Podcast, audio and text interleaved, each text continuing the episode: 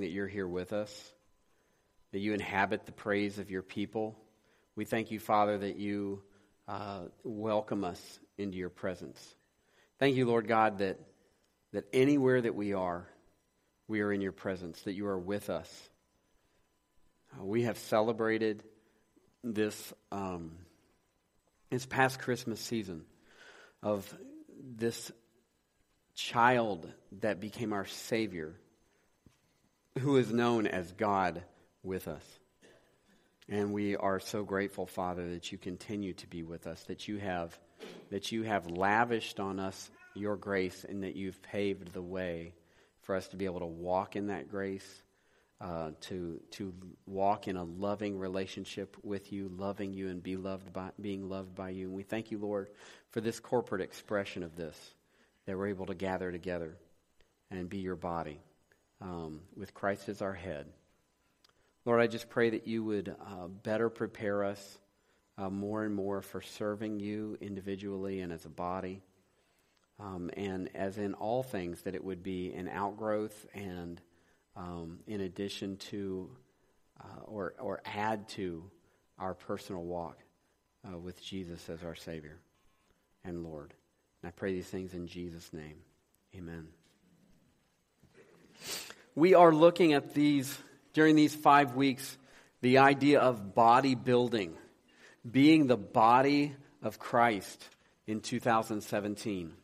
What do we see that looking like? What do we believe God has for that to look like? Um, raise your hand for me if you made a New Year's resolution, at least one New Year's resolution in January. Okay. All right. Now, be honest here. Raise your hand if you've already at least partially broken that resolution. Okay. All right. Yeah. A lot of resolutions, I'm not saying these resolutions necessarily had to do with that, but a lot of resolutions uh, have to do with working out, have to do with getting more exercise. Um, I'm sure that like Planet Fitness and the Rec Center and stuff like that, Athena Center, I bet their memberships like take a big bump uh, in January. You know, uh, I thinking maybe what I need is a place to go to, you know, where that's all I do. Um, or maybe I need to make a financial commitment, and if I make that financial commitment, then I'll follow through with the involvement. I had some. Uh, I can remember a guy that I talked to uh, about the YMCA uh, at one of the cities I was living in, and I was like, I asked him, "Are you a member of the Y?" And he says, "Yeah, I'm a donor." and you know, so that's basically what he meant was I just give money to it monthly, but I don't go and use it. I'm a donor to the YMCA. Uh, we've seen, maybe you've experienced how having a workout buddy is really helpful, has that additional accountability. Um, I'm working out with um, a friend right now, and uh, he doesn't know the Lord uh, as his Savior. And so not only is it, do I feel like I'm going to let him down if I don't um, get to that workout with him, I have this conviction of, man, I'm, I've got a goal here of being able to share Christ uh, with this friend and being able to, um, uh, to talk about my Savior, uh, to talk about my relationship with the Lord with him as a part of that. And so that's additionally helpful. So we're in this um, five weeks of looking at bodybuilding, being the body of Christ in throughout 2017.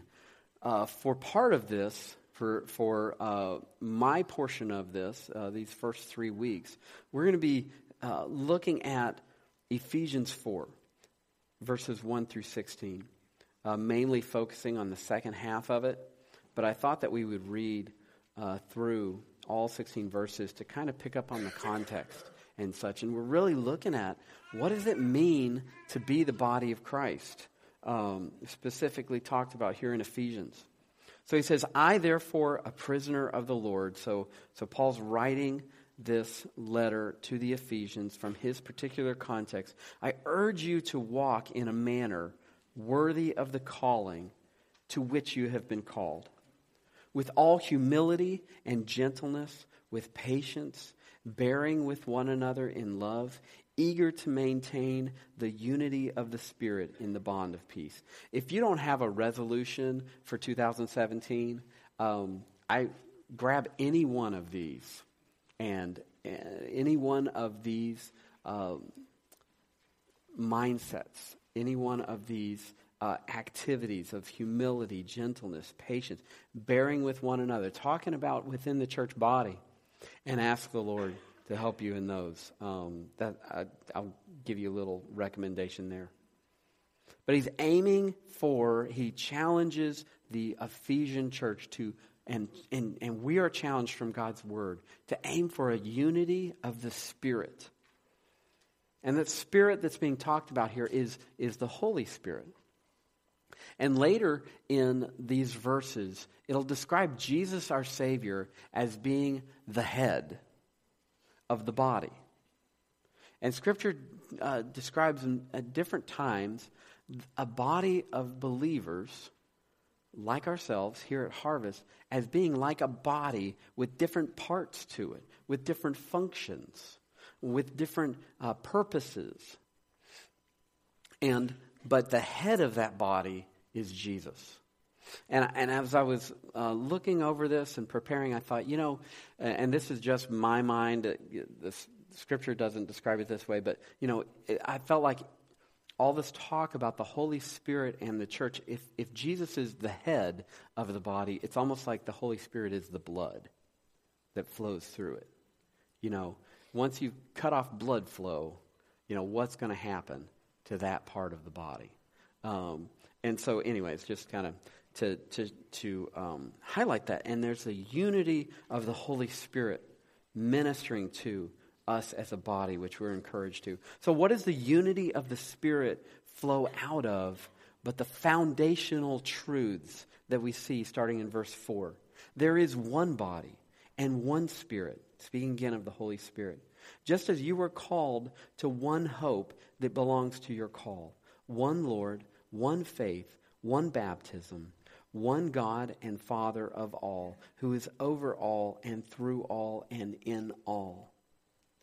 We as believers, the church universal across the world, should be and is challenged to be united under these seven foundational realities. These involve believing the gospel, believing that none of us are able in our sinful condition, which we are all born into, none of us are able to obtain and maintain a relationship with God based on our own actions, based on our own value, based on who we are.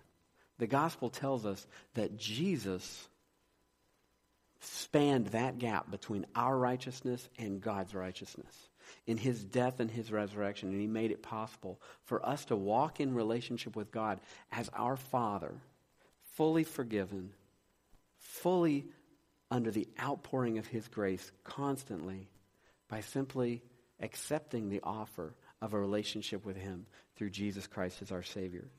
Believing that gospel is a foundational reality that leads to a unity of the Spirit in the body of Christ. Also, walking in a personal relationship with Jesus as our Savior. The indwelling Holy Spirit is mentioned here, and having God as our Heavenly Father. These are realities that holding to these maintain a unity of the Spirit, along with walking in humility and gentleness and reverence for one another. Yet, amidst these foundations of our unity, we find diversity. We find diversity in the gifts that believers are graced with by our Savior. We see that in verse 7. But, he says, but grace was given to each one of us according to the measure of Christ's gift. Therefore, it says, when he ascended on high, he led a host of captives and gave gifts to men. Now, I'm not going to get into this quote here um, as we're kind of breezing over, as I mentioned, these verses of context here. But with a unifying foundation of tr- these truths that we've seen, we are gifted in order to function differently in the body of Christ. This happened at the inauguration of the church. This happened at the death of Christ and his resurrection and, and the outpouring of the Holy Spirit at Pentecost. The church became his body. And each person that comes to know Christ as our Savior and dwell with the Holy Spirit is given spiritual gifts. And I look forward to hearing from Pastor Jeff in three weeks, where he'll do uh, two weeks of this series focusing on what are spiritual gifts that Christ has given to us to minister to one another, to further his kingdom. And how do we know what ours are? But here in these verses, Paul goes on to give Jesus' credentials as Savior in kind of a parenthesis here. He says, In saying he ascended, what does it mean but that he also descended into the lower regions of the earth? He who descended is the one who also ascended far above all the heavens that he might fill all things. So he basically he's saying here, Jesus is worthy of his exalted position as our Savior. Now, recall what verses 7 and 8 tell us prior to these parentheses that grace was given to each one of us according to the measure of Christ's gift, and that he gave gifts to men. And these would include believers' spiritual gifts. But next in this passage comes some specific gifts that God has given to the church in the form of people, in the form of what we call equippers. And, and we're going to call, uh, just for the sake of exam- or for the sake of analogy, uh, rather than physical trainers, spiritual trainers. So next comes some specific gifts in the forms of people to minister to, to the body of Christ. It says, and he gave the apostles, the prophets, the evangelists, the shepherds and teachers to equip the saints for the work of ministry, for building up the body of Christ, until we all attain to the unity of the faith and of the knowledge of the Son of God, to mature manhood to the measure of the stature of the fullness of Christ, so that we may no longer be children tossed to and fro by the waves and carried about by every wind of doctrine, by human cunning and craftiness in deceitful schemes. Rather, speaking the truth in love, we are to grow up in every way into Him who is the head, into Christ, from whom the whole body joined and held together by every joint with which it is equipped, when each part is working properly, makes the body grow so that it builds itself up in love. You see, ultimately, bodybuilding in the church is done by the individuals of the church building up the church. We're talking over these five weeks about how that happens. We're also revisiting how the Lord has been leading us as a body and, and why we are where we are now. And specifically, we're reviewing how we're becoming a body of believers that intends and shoots for and hopes to be in and practices being on gospel mission in our daily lives.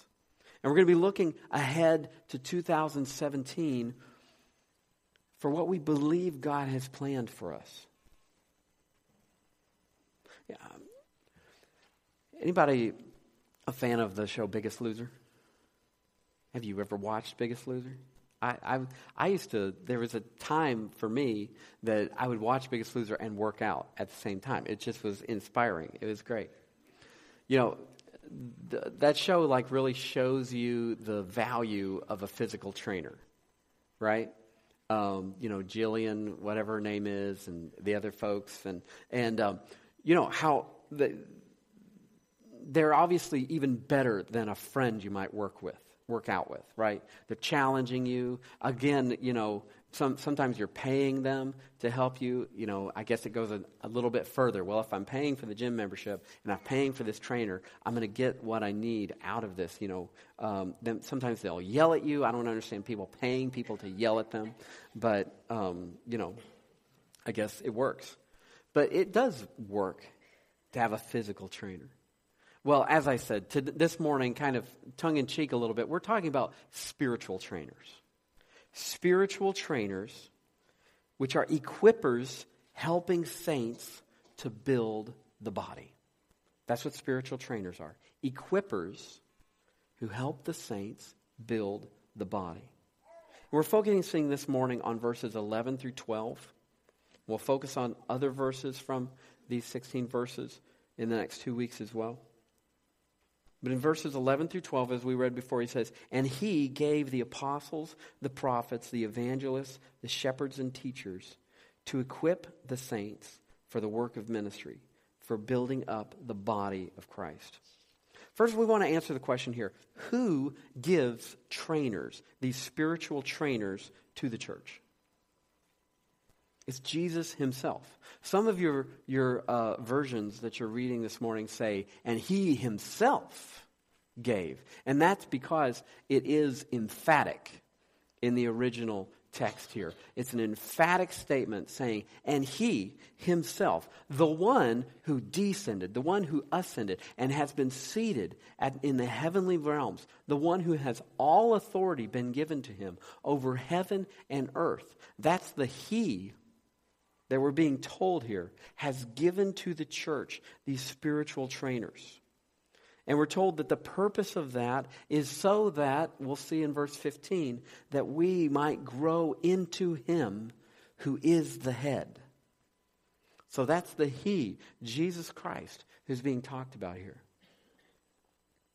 Um, one thing that, that uh, uh, Kelly and I differ on, which, you know, opposites attract, right? Uh, I love classical music. I never get to play classical music around the house. You know, uh, Kelly hates classical music.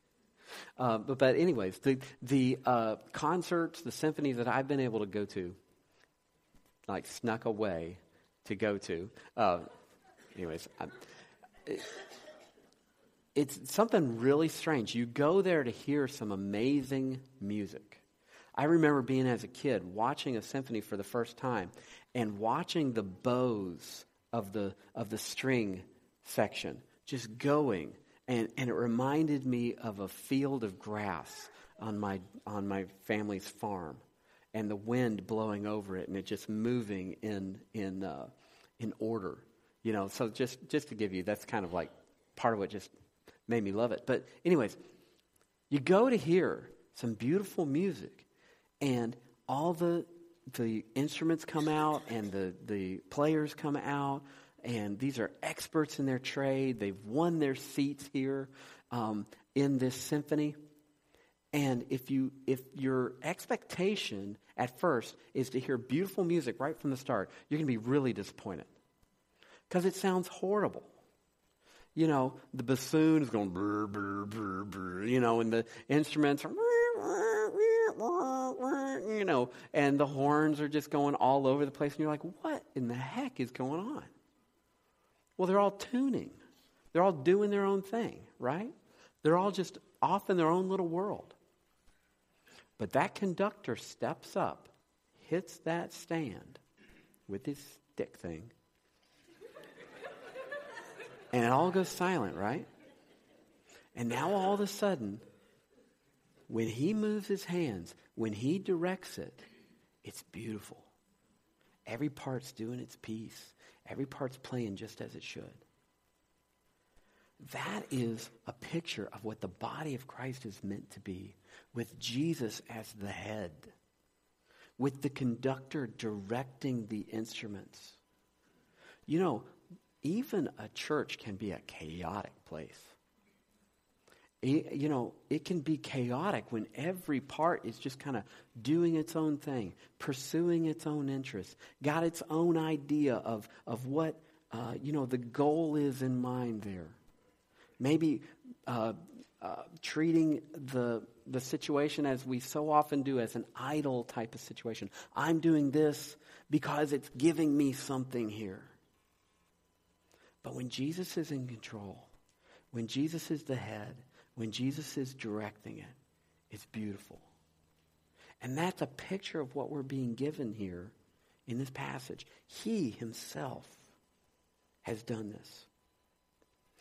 And I want to tell you every problem or opportunity should lead us to seek direction and insight from Christ. To lead it, to direct us to seek direction and insight from Him individually and also corporately. It's an opportunity to stop and go, whoa, okay, maybe this isn't, maybe we're not off track here. Maybe, maybe this isn't a problem. Maybe this, but let's look up. Let's look at our conductor. Let's look at our head. What is he telling us to do? It's an opportunity to be closer to him. Every part of your relationship with the body of Christ, with harvest, should encourage you and press you in to Christ. That's the purpose of it. That's what we're called to ensure as shepherds and as shepherd teachers. So, what are these, these spiritual trainers? He says he gave the apostles, the prophets, the evangelists, the shepherds, and teachers. Now, th- there's different opinions on these things. Okay, you're you're going to um, hear that. Uh, you're going to get mine uh, this morning. Well, one thing I want to point out here from this list in general is notice that they deal with truth. They deal with God's revealed truth. Um, and notice also that there's a progression here from the early church offices to the grassroots, local, modern day church, if you will. The apostles and the prophets were foundational gifts to the early church. Ephesians 2:20, uh, Paul writes already that we are called the household of God and he says built on the foundation of the apostles and prophets, Jesus Christ himself, Christ Jesus himself being the cornerstone. And as far as evangelists go, these are those who take the gospel to those who have not heard it before. It might be itinerant evangelists or missionaries. Um, we, we see this modern day with, uh, our, through our relationship with people like the Lows in Ethiopia and the Graysons in St. Kitts. Now, notice something. Just because someone is not an evangelist doesn't mean they're not called to share the gospel. Okay? These are not exclusive roles and responsibilities. Timothy, actually, as a pastor or a shepherd teacher, he was told by Paul, do the work of an evangelist. Okay? So the, this is not a matter, I just want to, as a side note here, this is not a matter of just uh, pigeonholing someone or, or putting these things in a box and saying, okay, well, because we can make that excuse sometimes. Well, I'm not an evangelist. You know, there's evangelists out there. Those are, those are the ones that God has, has given to the church to share the gospel. No, we're all called to share the gospel. But this brings us to the idea of shepherd and teachers. Uh, understand that being a shepherd, and we use the term, we call our elders shepherds here. So this is like really convenient. Um, but um, some of your versions, though, here say pastor teachers. Um, and so, and I'll kind of get into that a little bit here, but being a church's shepherd is an extension of the ministry of Christ as our good shepherd, as our great shepherd, as Hebrews calls him. 1 Peter 5 says this So I exhort the elders among you, and that term here for elders is the idea of being a shepherd, as a fellow elder and a witness of the sufferings of Christ as well as a partaker in the glory that is going to be revealed. Shepherd the flock of God that is among you, exercising oversight, not under compulsion, but willingly, as God would have you, not for shameful gain, but eagerly, not domineering over those in your charge, but being examples to the flock. And then I love this statement in verse 4. And when the chief shepherd appears. That's the description of the return of Christ to get his church. The chief shepherd. And when the chief shepherd appears, you will receive the unfading crown of glory. These are verses that we as shepherds take very seriously. And we remind each other, we remind ourselves very often, we are under shepherds. And Christ is the chief shepherd of his flock. Now, understand that in the New Testament, there really isn't a term for pastor. It's used synonymously with shepherd or overseer. Uh, like I said, some of your versions describe these, uh, translate this as pastor teachers or pastors and teachers. The terms shepherds and teachers here are actually um, most often thought to be describing a single person. That has to do with the, uh, a certain rule that the word and here is fitting into in the original language that would uh, combine them together to say kind of like shepherd teachers. and the modern expression of this idea here is the pastor of a church. But I think it reflects the fact that some pastors are more one than the other. I think that also reflects that the, past, the fact that some shepherds simply shepherd and some teachers simply teach. But the idea of a pastor is really a calling to do both. At Harvest, we have shepherds, or, or that's our term for elders, um, of whom the, I and Jeff, as pastors, we are members of these shepherds. We work together. We make decisions together. Uh, I don't trump anyone uh, in leadership here at Harvest. As well, we have teachers who aren't shepherds and shepherds who aren't necessarily teachers. Someone not being a shepherd officially should not keep them from leading and protecting God's flock any more that, as I said, someone not being an evangelist should not keep them from sharing the gospel with others. But the modern expression of this combined calling is what we call pastors. And it's really, and I say this humbly because it's kind of weird saying, oh, well, we're God's gift to the church or something. That is, that is a weight to carry. But uh, really, Jeff and I, I believe, kind of fit this idea of shepherd teachers most clearly in this modern expression.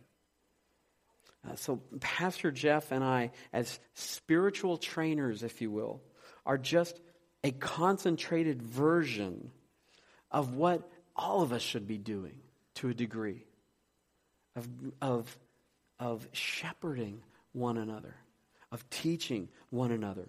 And so spiritual trainers are not intended to be the official doers of the ministry. And we see that here asking the question what's the purpose of spiritual trainers or equippers of the saints? Um, he says here that these are given to equip the saints for the work of ministry. I, I think of like a firefighter. Before they're going to be actually able to go out and fight a fire, they've got to be given their equipment and they've got to know how to use it.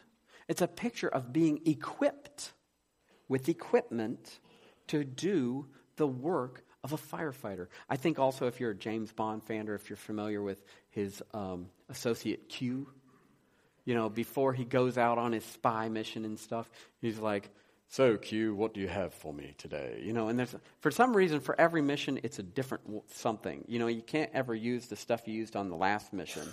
Um, you know, it's got to be something new. You know, a, a wristwatch that blows up or or something like that. So Q would be the equiper of James Bond to go out and do the spy work. You know. Um, so, if Pastor Jeff and I are intended to be those who prepare others for ministry, who does the ministry? You do. Absolutely. Lori, I appreciate that. Lori raises her hand. Absolutely. You do. The saints. We're called to equip the saints for the work of ministry. So, you see, God provides the truth. Pastors, shepherds, teachers, get the truth into the church's hands and minds for application. And the members, you harvesters, apply the truth in the leading of the Holy Spirit to do the ministry, to teach the children, to lead the small groups, to be involved with the small groups, and be involved in each other's lives in that way, to lead worship, to exhort, to encourage, to challenge each other, to replace light bulbs, to reach your neighbors. And what's the end goal of ministry here? It's a healthy body. It says to equip the saints for the work of ministry, for the building up of the body of Christ. Verses 15 and 16 give a clearer picture of this, where he says, Speaking the truth in love, we are to grow up in every way into Him, being Christ, who is the head, from whom the whole body, joined and held together by every joint with which it is equipped, that would be the people, the members of the body, when each part is working properly, makes the body grow so that it builds itself up in love. It builds itself. Each part working properly makes the body grow. The end game here is us being more and uh, more deeply in relationship with Christ. As I said, individually and corporately as our head of our body and ministry taking place, doing ministry, accomplishing our purpose as a church, exalting God, edifying one another, edifying believers, and extending his kingdom. The idea of someone being equipped for ministry, actually, the term equipped is like setting something up right. Okay? It actually is used in ancient times for a doctor resetting a bone, setting it correctly. But if you think in terms of like a physical trainer uh, helping somebody that's trying to, to uh, strengthen their body or something, it might be that they're spotting them. They're, they're, they're uh, making sure that when they go down for that squat, they're not going down in a way that's going to hurt their body or it's not, it's to, they're going to get the, the most uh, effectiveness out of that. You know, they're going to make sure they're going down low enough and, you know, get everything out of it.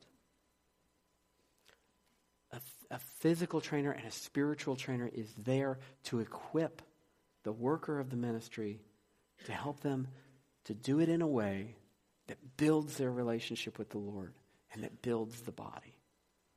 That's what the beauty of these verses, and that's what we're going off of. This is what I hope I'm doing right now in preaching God's word to you. Correcting maybe a common misconception. Because the common misconception is, well, this is my minister. And the thought is, I'm, nothing against that. But the thought is there, he does the ministry. You know, he's the minister. But really, if you know Christ as your Savior, you are a minister of the gospel. That's part of the reason. Uh, some years ago, we had a um, a marriage conference that we did, and one of our small groups uh, facilitated that. And I loved being involved with the small group as as they were putting it together and letting them run with it, and and just seeing so much being done by them. And what we did on the following Sunday was to give each one of them a name tag. And they put that name tag on, and all it said was minister of the gospel. Because that's what we want to get across. That's the, the misnomer, the misconception that we always want to be working against, and that is the idea that the pastor is the minister of the gospel. No, the pastor is there to help the body minister with the gospel. Plain and simple. You know, Peyton Manning was an amazing leader, an amazing leader as a quarterback of the Colts. Even with his ability, though, what would have happened if all the other players said, you know what, he's all we need? He's got it. What if his offensive line was like, you don't need us? Forget it. They would have been misunderstanding his, his, not only his ability, but how the whole game works. And I'm not likening a pastor to Peyton Manning or anything like that. But it's an example of how when you've got to battle against 11 men out on the football field, one person is going to be ridiculously useless. You might as well have nobody out there. Tony Dungy wrote this about Peyton's leadership. He said, if you were to ask the Colts fans who on the who the on the field leader of the team was when I coached, many would say Peyton Manning. Given that he was an all-pro quarterback who led the offense, it makes a, it makes sense and was certainly true. But what I observed during my years with the Colts is that we became a much better team and a much better organization when other players of the 53 man roster also stepped up alongside Peyton to take leadership responsibility. Peyton Manning would be the first to tell you that his goal was not to be seen as the leader of the Colts. His goal was to win championships. Therefore, as Peyton led the team in the huddle and on the field, he also educated and helped his teammates. He knew that the more leaders there were on our team, the better off he and the Colts would be. And I'll tell you, the more harvesters there are on gospel mission in your daily life, the more successful we are in accomplishing the work that Christ has given us to do in Montgomery County and around the world.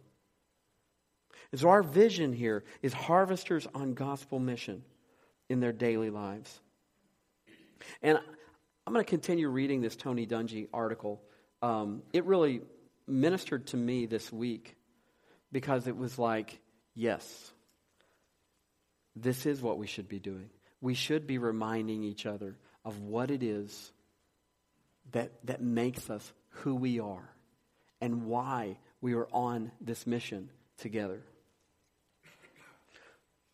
So Tony says this There are three guiding principles of leadership to create the act as, I'm sorry, to create that act as the goalposts, quote, for the decisions and actions of our lives. These elements act as the guiding lights for our lives and the lives of the families and people we lead.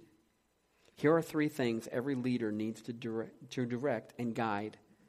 Every leader needs to direct and guide what we do.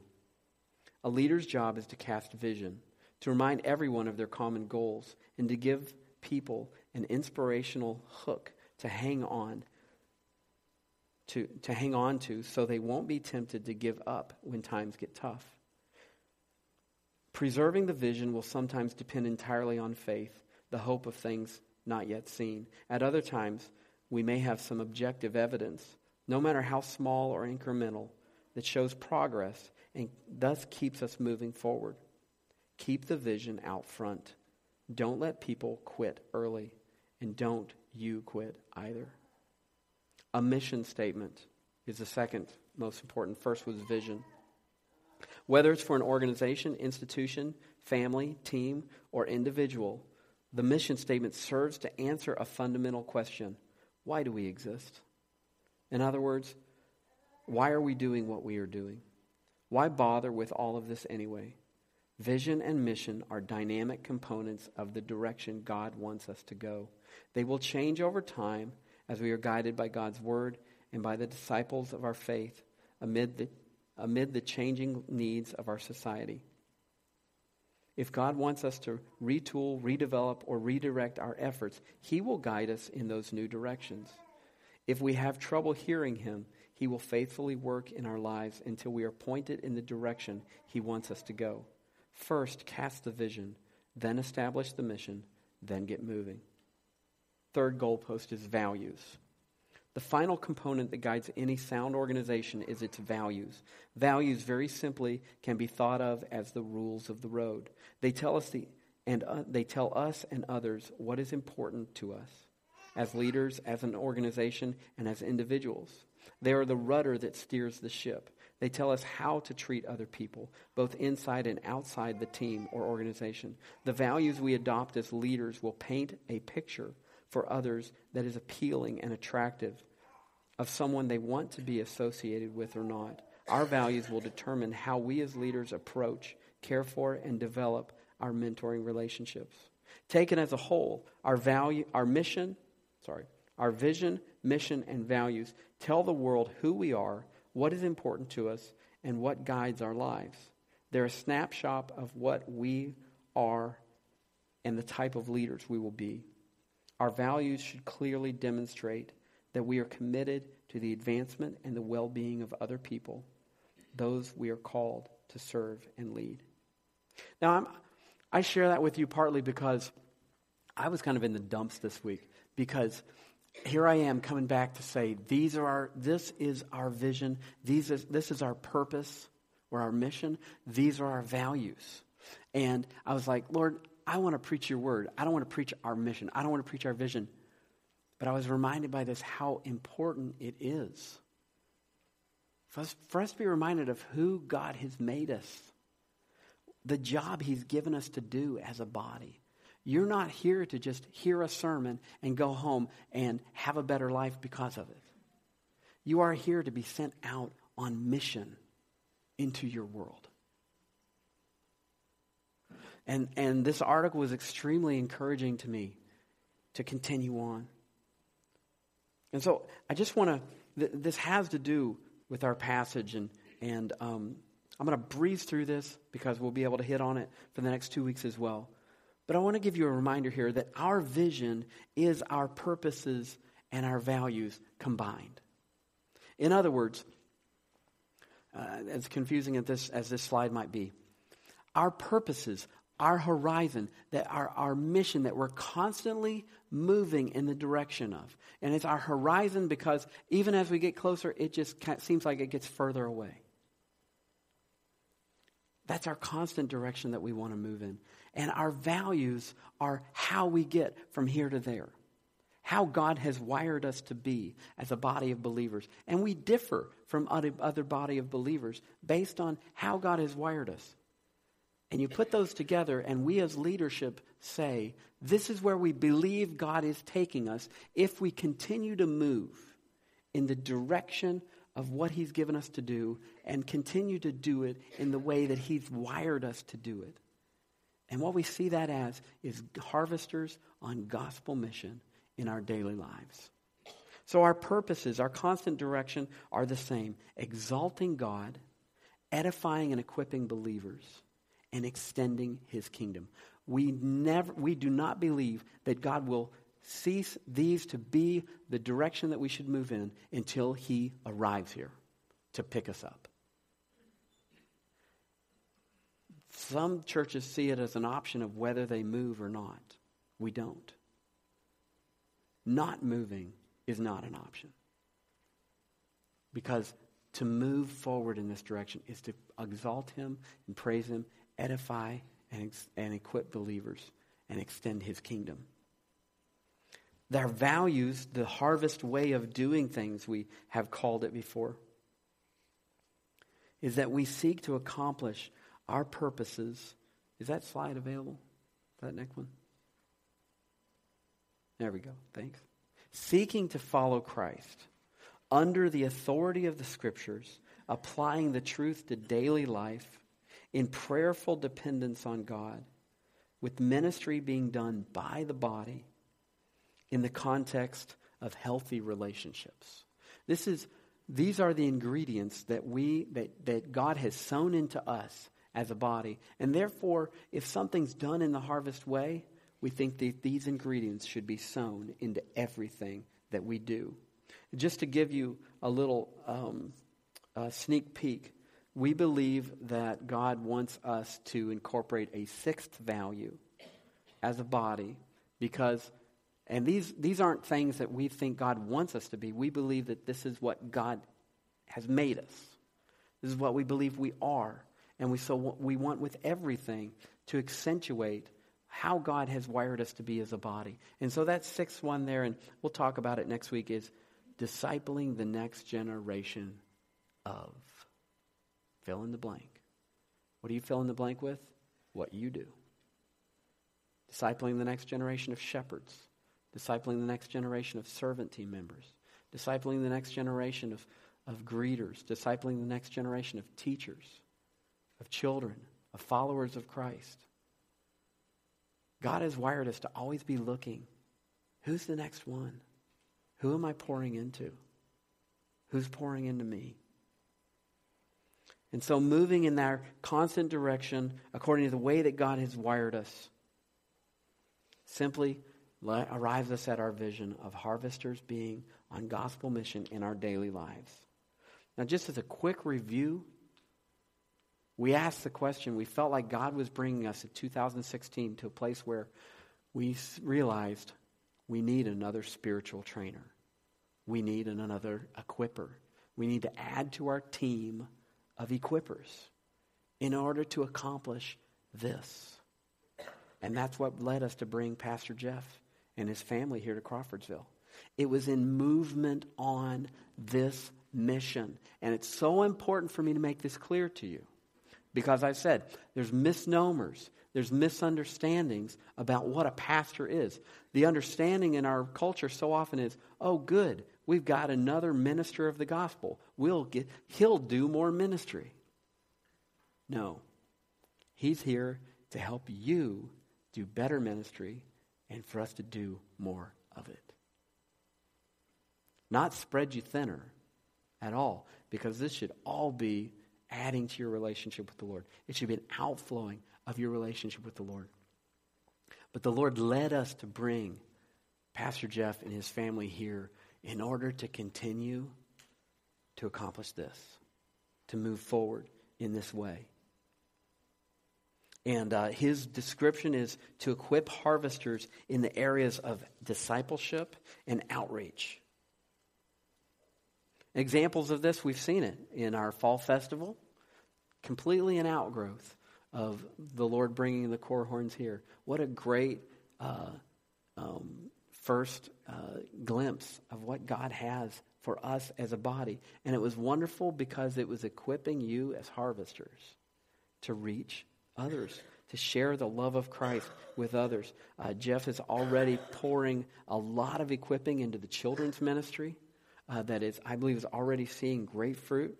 Um, I was at a small group leaders meeting last night uh, that that uh, was excellent training for us as small group leaders. Um, I I texted Jeff when I got home and I was like, "Fantastic! That was awesome." And not just to encourage him, that's my opinion about it. I, and I'm not trying to praise Jeff here, but I, I'm sharing with you my excitement of what God is doing here. All right? But reiterate again Jeff and I are not here to do the ministry. We are here to equip the saints for the work of ministry, for the building up of the body of Christ. Uh, along with this, uh, this last year, the Lord led us to start supporting um, the pastor of the church in Charlotte, Haiti. Uh, $300 a month, uh, which is actually a phenomenal amount of money you know, it's, it's, kind it's, a, it's a paycheck for him there in, and I apologize for his name escaping me.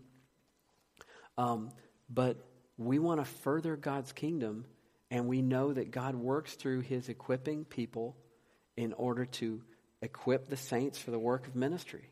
And so that's what we're doing um, as a part of that church in Haiti. And, and I could go on and list off other things from 2016. But I don't want to keep you here all day. Um, but to, to let you know, too, Jay is in Haiti right now, and he's assessing the needs of the church and the community there. The building which we built some years ago has been destroyed. Um, thankfully, they have fresh water uh, due to the well that the Lord allowed for us to install there. Um, I look forward to sharing with you. I couldn't find it, but I look forward to sharing with you uh, the letter that they had sent, basically saying, uh, Your support as a church, your help, has saved lives here in Charlotte after the hurricane uh, passed through there. And uh, Jay is going to be coming back with some assessment for us of what are the needs there, how can we be involved. But one of the ways that we are working already is to help support the equiper there, to help support the pastor there, um, in order to get God's truth continually uh, into the lives of the people of Charlotte.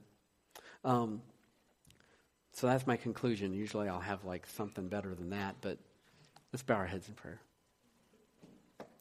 Lord, uh, thank you. Thank you so much for the 1,500 foot perspective that you allow me to have. Um, as a shepherd teacher uh, here at Harvest. And I thank you for each person that you have brought into the flock that's here. Uh, thank you for the privilege that it is to shepherd and to work alongside of other shepherds and other ministers of the gospel. Um, Father, I thank you for problems. I thank you for challenges. I thank you for all of these opportunities that we have to press into our relationship with the Lord, to know you better. Lord, we pray that we would be a body of believers on gospel mission in our daily lives. And we pray, Lord, that it would be an outgrowth and it would, that it would add to our relationship with you, our walk with you as our Savior. That you would build this body up, Father, um, and that we would be able to enjoy you uh, in the process and even better as a result. I just pray all these things in Jesus' name. Amen.